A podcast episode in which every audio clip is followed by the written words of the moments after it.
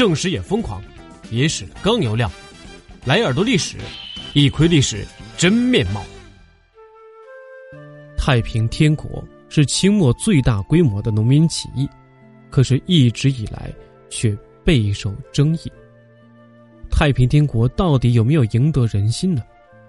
首先，太平天国运动的发生是社会矛盾激化的一个释放口。农民在历来的起义中是主力军，他们安分守己是死，铤而走险或许是活路，至少加入造反大军是有饭吃的，至少可以活下来。在那个动乱的时代，人心就是粮食，能让百姓吃饱，就能获得知识。太平天国初期的均田地等主张得到广大农民的支持，太平军一呼百应，势如破竹。动摇了腐朽的清廷根基，但是要知道，知识分子一般是不支持太平天国的。他们认为，大清虽然不行，但像太平天国这样的搞法也是不行的，两害相权，于是只能支持大清了。左宗棠就是这样的代表人物。曾国藩以清除邪教、恢复汉礼的宣传，赢得了人心。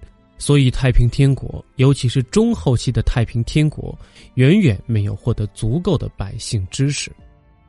我们可以反过来看，太平天国运动导致了一个严重的后果：几千万人的死亡，社会秩序、生产力严重破坏，战乱几乎摧毁了东南半壁。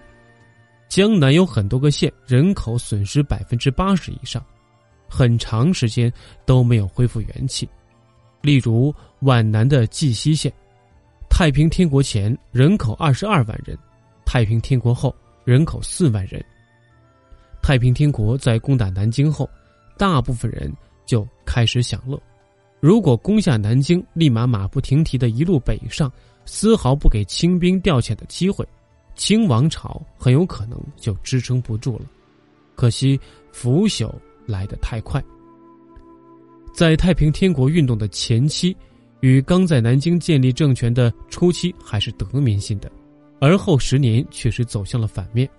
加入太平军的不过是混口饭吃，是被温饱和平均的口号吸引了。天津事变后，有首歌谣这样唱道：“打起包袱回家去，还是当长工。”这就足见太平天国已经丧失了人心。当然。太平天国运动是由于身处下层的劳苦大众不堪忍受满清统治者残酷的压榨而兴起的，这是不可争辩的事实。历史上农民起义的根本无不如此，只是后来味道变得越来越离谱。太平天国的失败有四个主要的原因：第一，太平天国从开始宣扬的是迷信，其政治主张和目标是有问题的。第二，起义以广西人为主，所以起义军迟迟发展不起来，而且又夹带了地域偏见。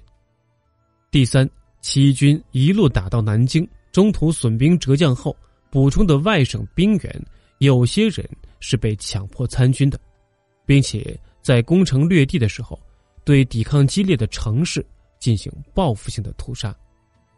四，定都天津后，没有系统的。政经军三方进行落实怎么治理和军事进攻，而是大封各王。好了，感谢收听本期的耳朵历史，我们下期节目再见。